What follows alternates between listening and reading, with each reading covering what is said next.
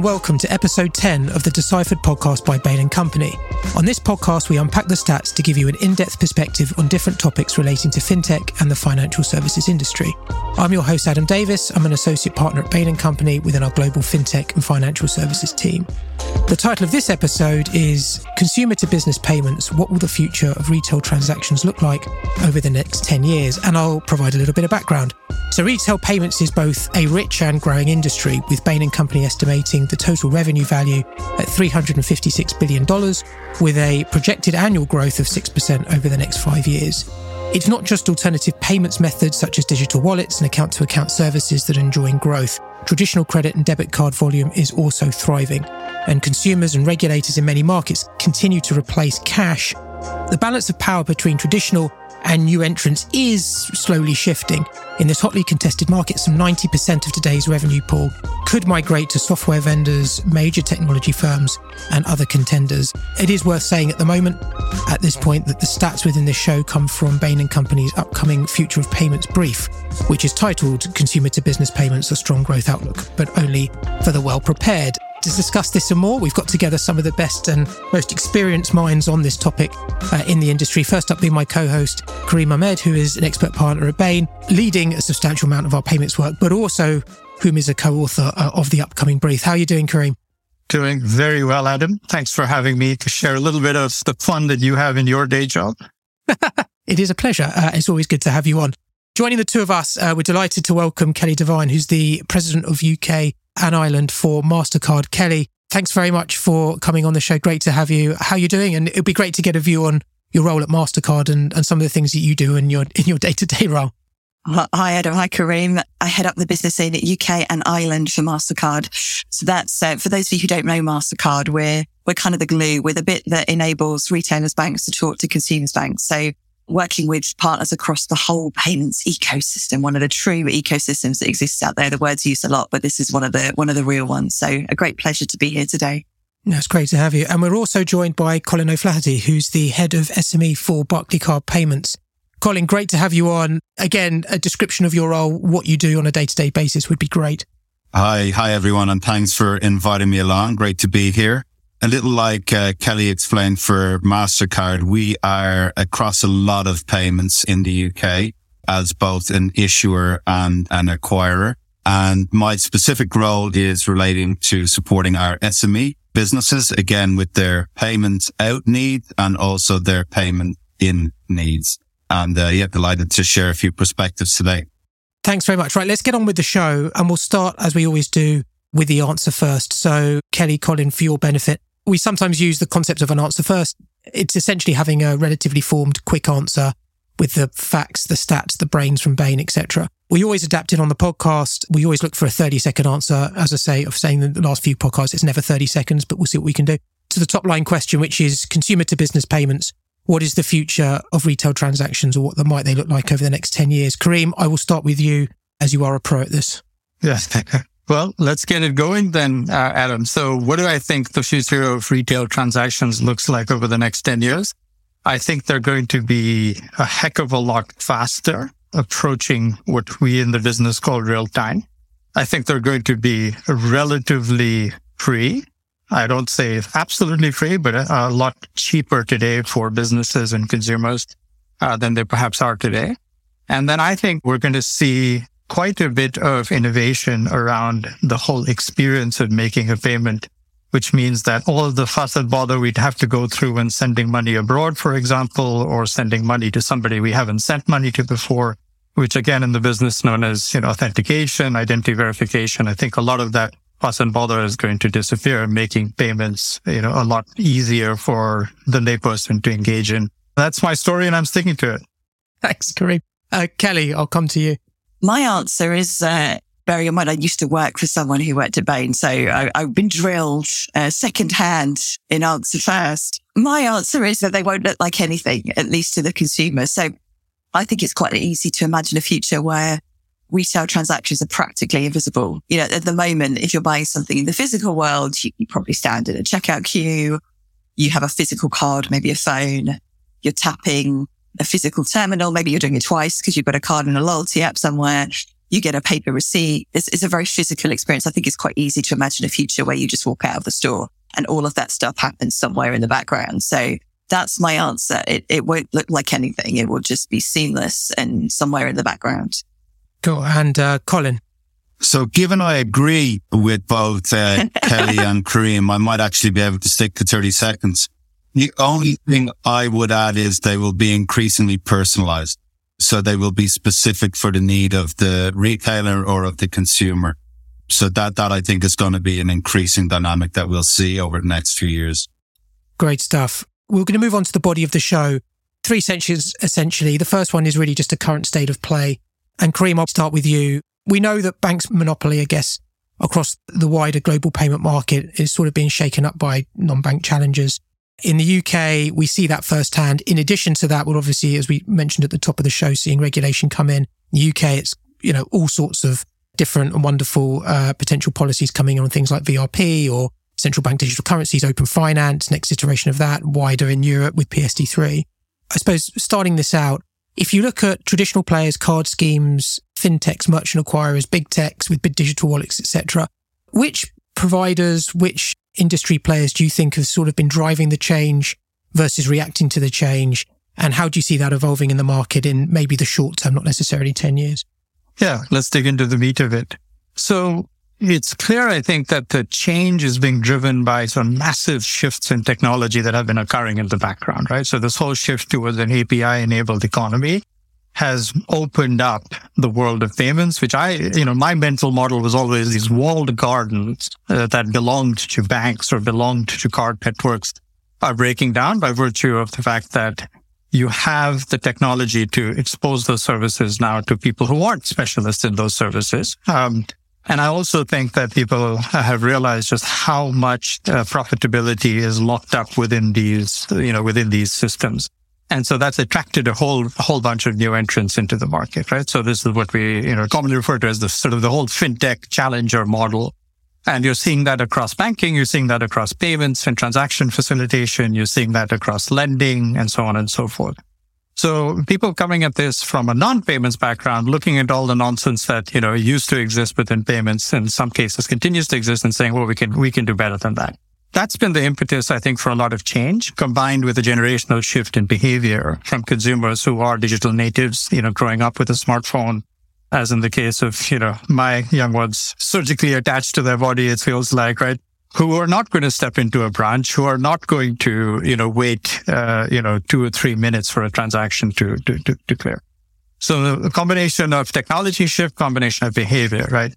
And the response has been uh, fascinating and in some degree uniform across the globe there is a palpable sense of urgency in the incumbent companies that we spend a lot of time with around, okay, we have to figure out what this means for our business models.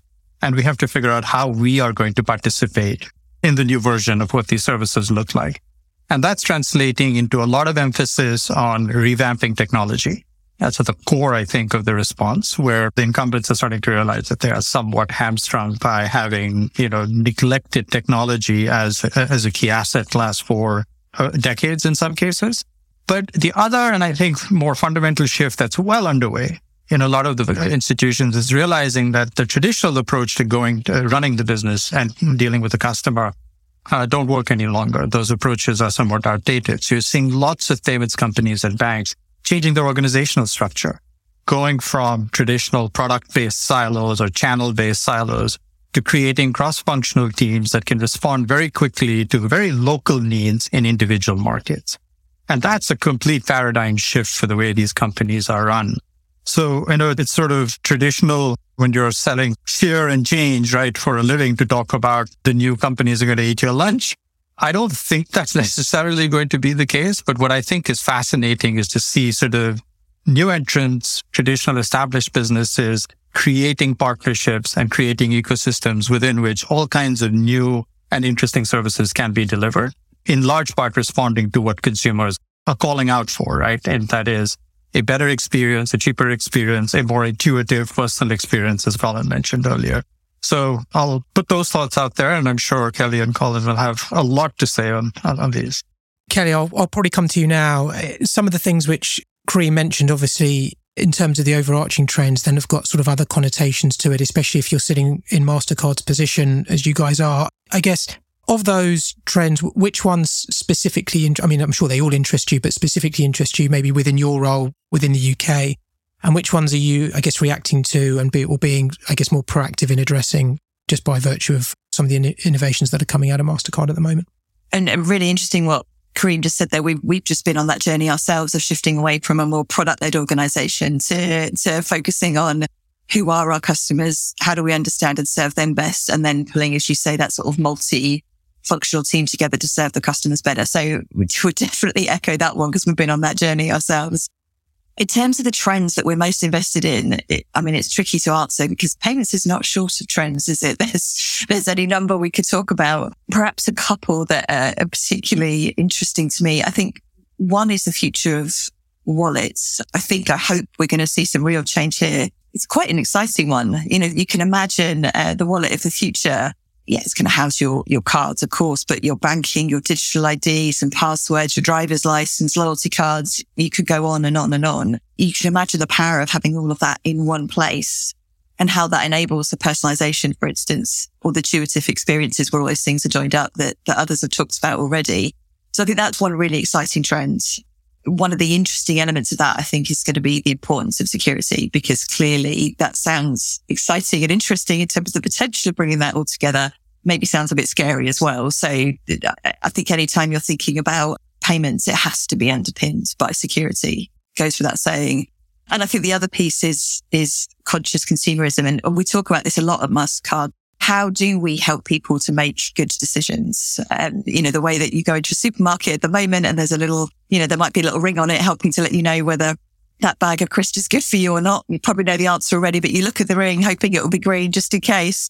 What's kind of that same, uh, that same equivalent in sort of ethical consumerism? How do we think about measuring that? And we're already on that journey with our own carbon calculator, but there's a ton more road to follow there to help consumers make really good choices.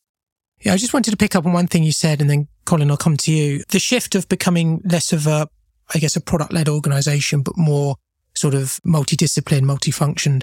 How has that got? I mean, with, without going into the extremities of detail, but has that been a, a difficult change to make, or is it actually everyone was kind of on board with it and you're actually reaping the results now as a consequence? I think it's in one level, it's been relatively easy because everyone gets it. Everyone wants to serve customers better, understand customers better. So uh, in, in terms of buy-in and engagement and people wanting to make the change, it's quite easy.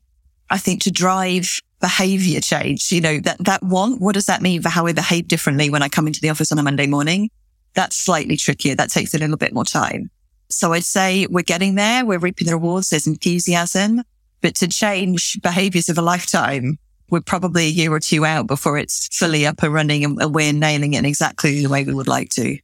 Colin, I'll come to you and probably turning our attentions a little bit to the SMB market in particular, which historically, chronically, probably neglected to a degree up until it's become very fashionable to serve SMBs. You know, the growth of the revenue within that specific uh, subsegment has been accelerated significantly over the past few years. Interestingly, from the US, you see sort of the launching of these sort of uh, vertically integrated platforms, ISVs, the light Lightspeeds, the Toasts of the world, those who are actually, you know, sort of acting as the software of trust, if you like, for, for a variety of different smaller merchants that sit underneath them. And, you know, the revenue that are going through those organizations from a US perspective is predicting is going to go up about 66% up until about 2026. So significant growth in revenues that they're taking. I suppose for you within the SMB segment, how important are those organizations? Do you see the same sort of proliferation over here in the UK and in Europe that we have in the US? And where do you see again some of those trends fitting in within the SMB context? Yeah, uh, I think we're probably not at that level yet, but certainly uh, that is the direction of travel. And I think Karim touched on it earlier when he mentioned the importance of partnerships. When I think of the difference between traditional payments players and let's say newer payments players, it's important that not all of the traditional players are created equal or are the same. So I think I'm, I'm lucky enough to be in Barclaycard, which has always focused very, very strongly on payments. So I think we've been able to innovate throughout our history.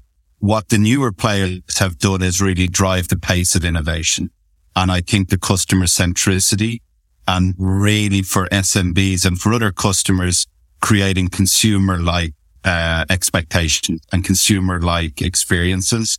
And that's where we as a, you know, a traditional player, I guess, need to make sure we match up. Sometimes that's through our own creation, but we can't do that in every single instance because what you'll see again with the newer players is often they will target a specific part of the ecosystem yeah. and do that very well. So we tend to be across the entire ecosystem. So we need to decide where are we going to do it ourselves and where are we going to partner? Uh, and so those partnerships, I think, are, are really, really important to us, whether it be with ISVs or with some of the other partners that we work with. That's a really big focus um, for us. Uh, the only other point I would make just on that customer centricity, whether it be for SMBs or, or more generally, is the regulator is also driving that change. So if you look at consumer duty, for example, in the UK, which is, I would say, uh, a transformational shift in expectation, that really is about giving customers what they need, what they want, what they deserve. Uh, and, I, and I think it's an interesting uh, way that the regulator is approaching it as well, which obviously we're committed to meeting. So I think that will add to the competitive dynamics that we see as well, and, and which I think is to be welcomed. Yeah, it's going to be interesting to see the rollout of that and just how it's adopted and how it manifests itself in reality. I think it's a super interesting um, piece of policy, which isn't too far away now. I think it's coming in in the summer. End of July. End of July, yeah. Uh, just moving on to cards very quickly.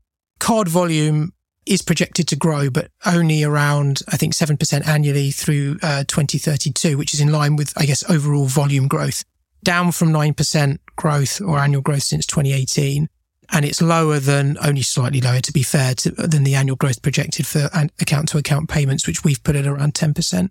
There are some significant headwinds for cards. So, you know, headwinds being things like, you know, obviously the rise of A2A payments, uh, interchange caps, which you can probably see being more voluminous as we go through the years. As you said, Kelly, you know, the rise of digital wallets and what that might mean for, you know, integrated A2A mechanisms as well. Karim, I'll probably come back to you. Uh, how do you feel about sort of your thoughts on card growth generally? I know it is quite sort of uh, demographic and geographically based.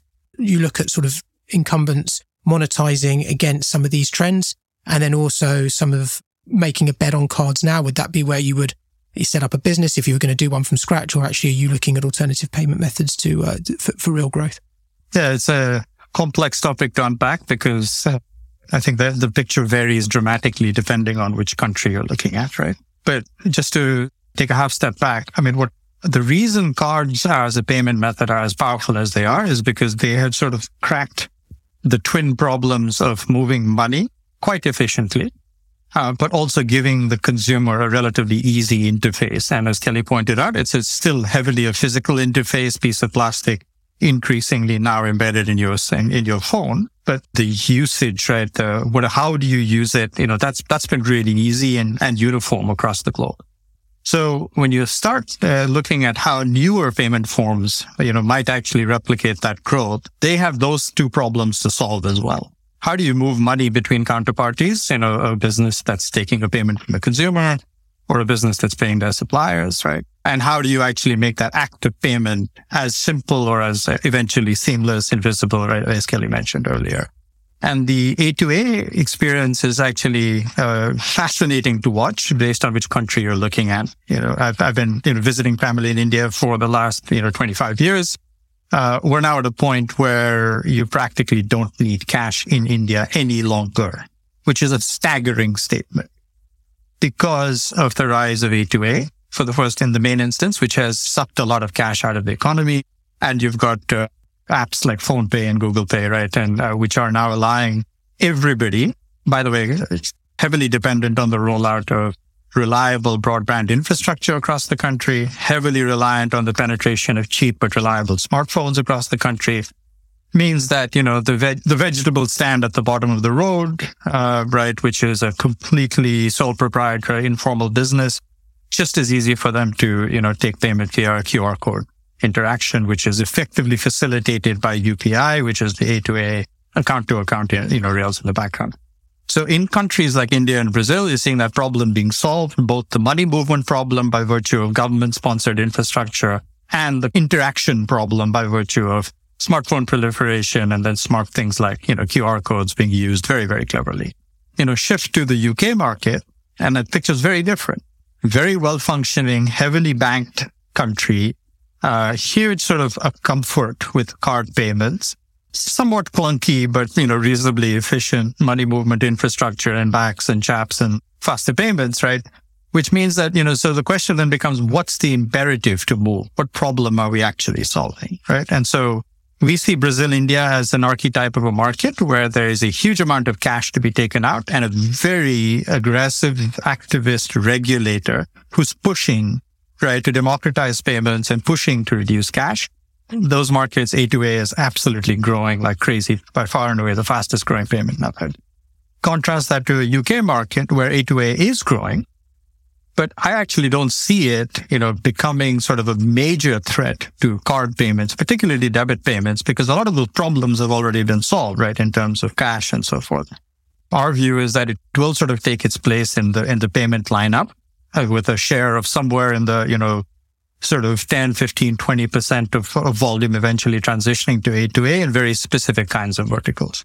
And then the big sort of dragon to slay out there is the credit card payment in the US, right? That market is, you know, some massive proportion of the total profitability of the global payments industry by virtue of very high interchange rates and a high spending, you know, high GDP per, cap- per capita sort of payments market.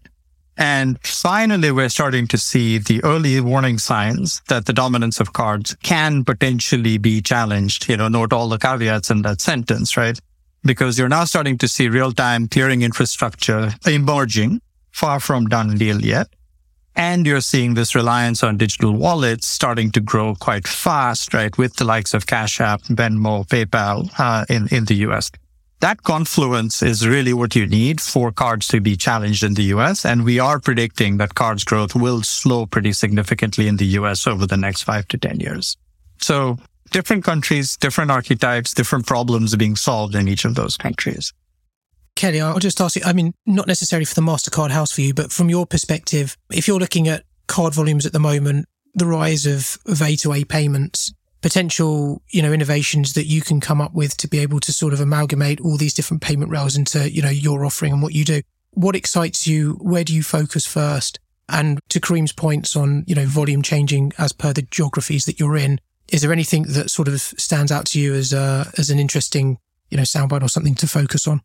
Yeah, and I, I, think Karim nailed it with this idea of what is it that we're actually trying to solve for. And I, I, I think there's space for everything and, and how that space is filled is going to be driven by the need of that particular payment. You already see use cases. So I think about buy now, pay later, for example, where you see you know, to a consumer, that looks like quite a simple experience, but sitting behind that, there might be a card payment and an account to account payment sitting behind that.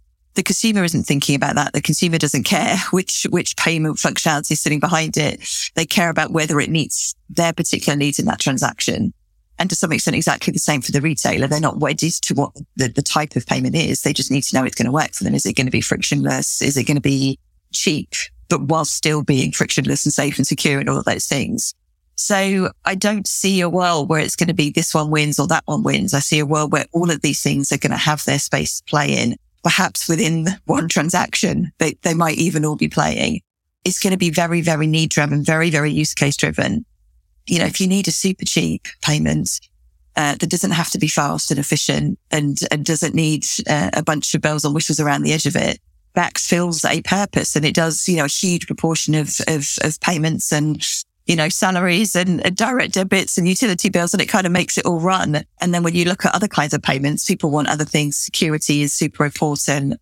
Real time is super important. And then you're going to choose a different payment. So I, I agree. It will be interesting to see if and when it settles. But um, what we're going to see is commingling. We're not going to see one winning over here and another winning over here. We're going to see proliferation of of it all playing different roles, different jobs, depending on on what it is that, that the individual's trying to get done. Yeah. And, and Kelly, Karim, I, was just going to jump in and say, I think from a UK perspective, the, the interesting piece will be what is the influence of those other markets that you referred to, Karim, on the UK? Because I agree within the, you know, ecosystem of the UK itself and transactions within the UK, I think there are some need, but it will not be growing much quicker than general card payments. However, will the broader global environment influence that for cross border, which is one of the biggest, um, you know, trends that we see obviously is the increase in payments cross border. How is that going to play out? And I think that's going to be where, where it'll be really interesting to see. And the other point I would make, Adam, just quickly going back to where you started and the trends that we're going to see over the next 10 years is that at the moment, somebody still needs to push what type of payment they make, whether it be card rails or A2A or whatever. It'll be interesting to see if AI and the development in AI can start prompting for the merchant, for the consumer, what is the best in this particular instance and why. That would be maybe a development that we might see in the next 10 years, but you know, let, let's see how that plays out we'll come to sort of the implications of data strategies and AI in a sec, but it is a, um, I think its influence on payments in particular and payment choice is, uh, is a fascinating growth area. Colin, I'll, stick with you. We've sort of moved into sort of the future of payments, I guess, in that section.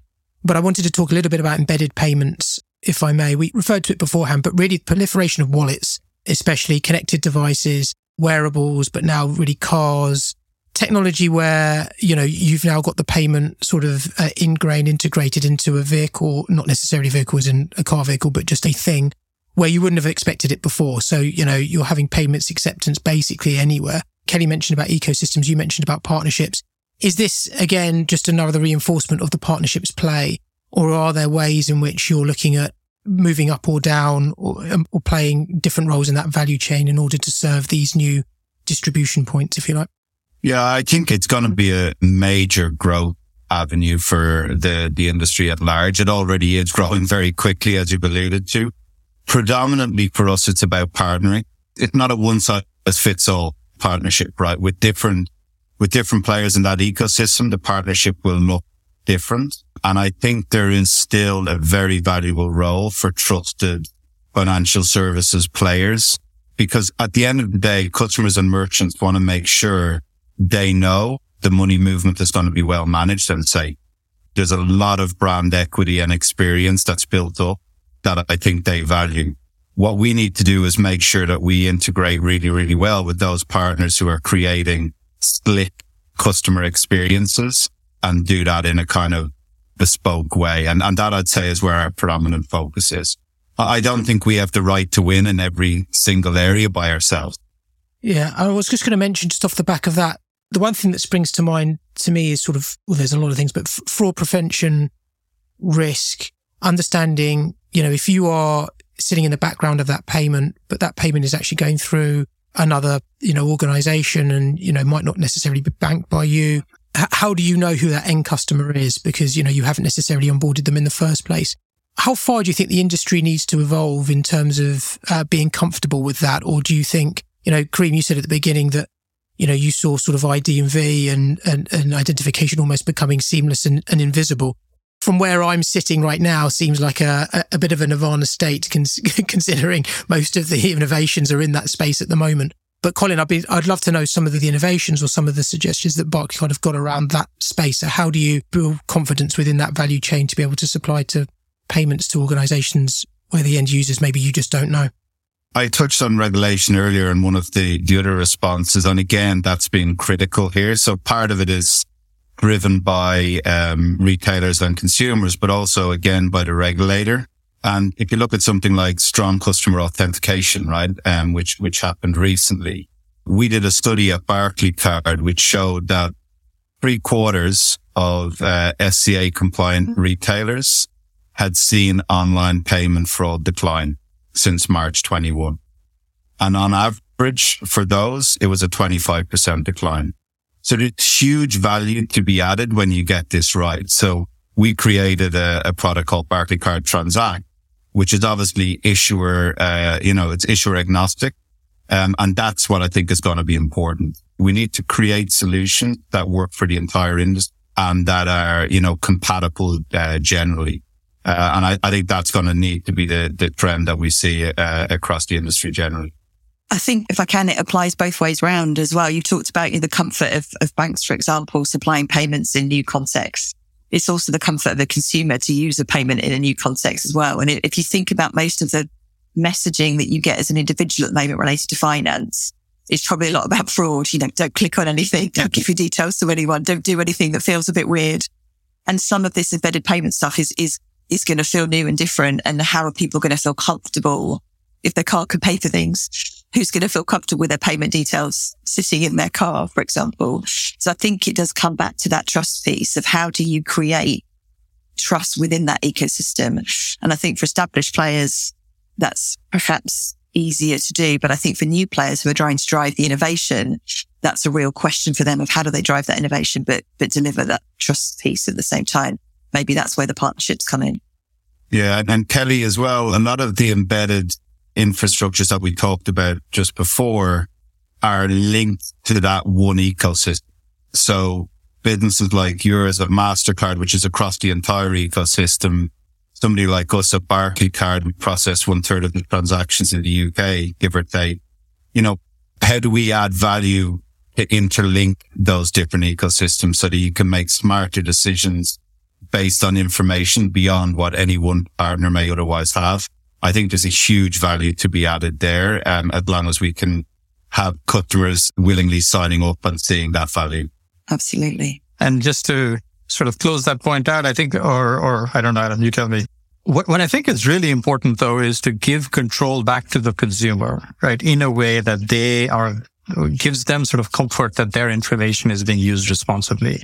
At the moment, that control does not exist, right? If you just reflect on how much somebody like, uh, you know, one of the big search engines or one of the big tech companies knows about your personal life, we've done that, right? And the regulation has not kept up um, nor have the tools necessarily kept up. And I think the invisible, seamless nature of identity verification, right, can be combined with this concept of sort of the, the, the wallet, right, where the functionality allows you as a consumer to selectively expose pieces of information for a purpose. And you have continue to have control over it. So if I'm actually applying for a car loan versus I'm trying to get, you know, an installment payment through versus I'm actually buying a house, I would expect different degrees of sort of information sharing, but also the ability to selectively expose, you know, the sort of the key pieces of information and not others.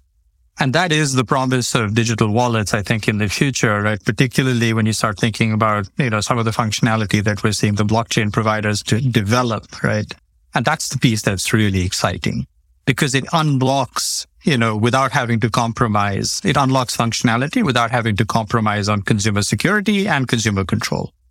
And uh, otherwise, this whole thing, frankly, starts to feel a big, big brother-ish, right? You start talking to a small business and say, you know what? It wouldn't be wonderful if all your financial flows, all your credit history, all your procurement and purchasing history was within one place. And it's like, that sounds terrifying. Absolutely. so I do think we have that problem to solve, right? As a, as an industry picking up on some of those points and talking about, uh, you talk in the paper Karim around what we at Bain call a future back, but it's more sort of a, how do you approach strategy to sort of combat some of these trends? You talk about strategy in itself, sales and marketing and data. I just wanted to pick up the point of sales and marketing first because I'm sort of incorporating brand into that. Just going back to what uh, Kelly was saying in terms of has the consumer got the trust in that organization? I guess how do you see sales, marketing, and brand evolving in this? And as I said before, you know, in the embedded nature of payments, things have become more fragmented, but the customer needs more trust to be able to, you know, actually adopt some of these new technologies. Do you see the investment in those areas going up and how do you see that specifically evolving? Because it's a really interesting space, which maybe hasn't really been given due attention in the context of payments before. Yeah, no, absolutely. And the investments are going up and they're evolving in very interesting ways. I mean, there, there is an old fashioned bit to this, right? It's true 20 years ago, still true today. You have to know who your customer is. And it is still surprising to us as we engage with big and small companies alike, where that fundamental insight about who you ought to be selling to, where you have product market fit, right, is still fuzzy. So we invest a huge amount of time with our clients on just getting razor sharp based on analytics, right? Where is their growth and profitability in the market? And then really deep understanding of the customer, the buying personas, you know, the needs and so forth, right? As I said, that's pretty old fashioned. We have some new tools at our disposal to do that right now. But underneath that, you have to have a sales team or a, or a go to market function that understands that the nature of channel is changing. It's no longer a distributor. It is something as sort of amorphous as a partnership where you are one service provider in a whole host of other, you know, sort of uh, services that are being provided to the end customer. So that's the nature of embedded payments, right? If you're a payment provider today, you're dealing with a software company on the other side. So understanding the nature of the channel shift is where the future back strategy comes in play. In 10 years, in 15 years, are we really going to be looking at banks as the only providers of a certain set of financial services? If not, who, who are the other participants? And then you start to gear your channel towards that.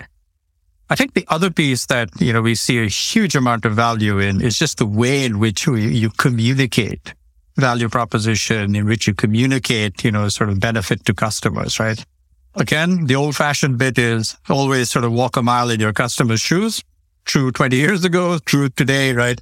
But still we see a lot of companies going to market with things that speak, you know, of things that they hold important rather than what the customer cares about. So the nature of B2B selling, I think, is fundamentally shifting, you know, driven in large part by the fact that the amount of information that's out there in the market about you as a provider far exceeds anything that it has historically. So if you have a clever customer or prospect on the other side, they are going to know a lot about you before you've even had a conversation. So understanding that and then sort of building on that I think cuts to the heart of what brand strategy needs to be going forward. And then also what the basic motion of selling, advisory, consultative selling, whatever you want to call it, right, has to become. And I really think that that is an area where we're seeing investment picking up in, you know, investment in analytics, investment in intelligence gathering, but also frankly, the formats and the presentability of that information changing quite a bit, um, such that you know, this is one of those areas where B2B selling in particular has already changed, you know, dramatically over the last sort of five to 10 years and will continue to change very, very quickly. Firstly, I agree wholeheartedly with what Karim uh, said. I, I, think it makes a lot of sense. I see it play out day to day. Um, you know, managing a business, which uh, I run our marketing department for Barclaycard as well as my SME responsibilities. And so I'm, I'm managing a large sales force and customer management team, but also trying to be smart about how I digitally communicate uh, with our customers and with our prospects. You know, several years ago when I started doing those types of roles, they were probably managed in isolation. You had your marketing team and you had your coverage team or sales team or whatever you want to call them. Increasingly, the power of data is that you're feeding both channels with the same data at the same time so that when a customer wants to speak to me instead of, you know, go onto the online or mobile channels, I am aware of what they have done in the mobile and online environment even before they come to me. I'm therefore able to give them a much better experience uh, than if I'm operating in isolation. And I think that really for me is the power of data that we're able to, you know, speak to the customer about their need or their wants at a particular moment in time in a personalized way based on everything they've told us, whether it was verbal or digital at any point in time. And, and that I think is where the two come together because whilst we've talked a lot about emerging trends and the digitization of payments, there are very many customers still who want to speak to somebody, whether it be in a retail store or whether it be in payments. And there are very many more customers who want to do a bit of both. They want to do some things digitally. They want to do some things in person or on the phone. And I think we've got to respect that whilst we, we get excited about moving the industry, uh, often in a digitized way for various reasons, including vulnerability and others. Some customers just want to speak to somebody and we got to respect that and we got to make sure that we elevate the experience we provide there, just like we want to do in digital channels. Kelly, I'll, I'll just come to you on the point of data specifically, really around open banking as well. We are potentially in a world where from a regulatory perspective, we could move from open banking to open finance, which would open up in theory different types of data sets to the regulation that was brought into the UK, which then tends to set a precedent in terms of what then happens elsewhere, really from the AIS side as well as the payments initiation side. How bullish are you in terms of open banking? And I suppose retrospectively, how much do you think that it's uh, underpin sort of the proliferation, obviously, of A2A in the UK, but more around sort of an acceptance of a new way to pay, data that you can receive off the back of it, and what you can do with that. So just customers' preferences to, to almost do something new, if that makes sense. Yeah, I, I still think it's it's very early. I mean, lots of people are using it. It's, I think six million last number I saw. But I don't think we've even started to, to touch the sides of the, true power of, of what this can bring. So, so I, am bullish on the, the future, the potential for it. I, I think there's huge potential for the things that we do today to just be done better. And you talked about it earlier, the idea that you could deploy your data really effectively in a way that makes sense for you. I mean, anyone who's applied for a mortgage will know that that's a pretty difficult thing. And, and perhaps there's a way to make it easier. Um, the potential is huge, but I don't think we've even started to, to see it yet. But, and I think it will take a generation, if I'm honest, to, to truly surface some of the really exciting things that we've talked about here. Some nearer use cases, things like better credit decisioning. You know, I, I think there are some nearer use cases that we can see line of sight of in the next three to five years third party providers being able to, to, to leverage data to better develop products and services, the personalization that we were talking about. We're going to see a whole raft of change, but I don't think some of the, the biggest changes are going to happen super soon. And the regulator can create the framework. And I think that, you know, there's a lot of work to go on to say, okay, what's the right framework? But ultimately scale is going to come, I believe, when we can find those exciting use cases that actually make things better for people. If I can get better credit when I need it at the right price for me, that's going to change my behavior. I think all of this, everything we've been talking about comes back to what Karim said at the beginning, which is what are we trying to solve? How can we actually take a problem that someone faces today and use all these wonderful tools and technologies to actually change the experience of that consumer? That's for most people who aren't, you know, excited about the technology, as perhaps those of us on this call are. Um, that's where it makes a real difference. Kelly, I agree completely. The, the, the best use case I've seen so far is, is in credit decisioning. And um, that's a personal perspective, but that's where I've really seen it work well. Uh, and I think we're still trying to find the scalable opportunity which customers buy into and really give us permission to, to use that data in their interest. Let's leave it there. That was fantastic. Thank you so, so, so much. Uh, th- the time does fly. And thank you to everybody for listening to this episode uh, of, of Deciphered. I'm going to go around the group, just wherever you, the best places for uh, listeners to get in touch with you, whether it's LinkedIn, Twitter, whatever you like, just let me know. Uh, Kelly, I'll start with yourself. Yeah, LinkedIn. That's where I'm at. Cool. Um, Colin? Same here. Great. And Karim?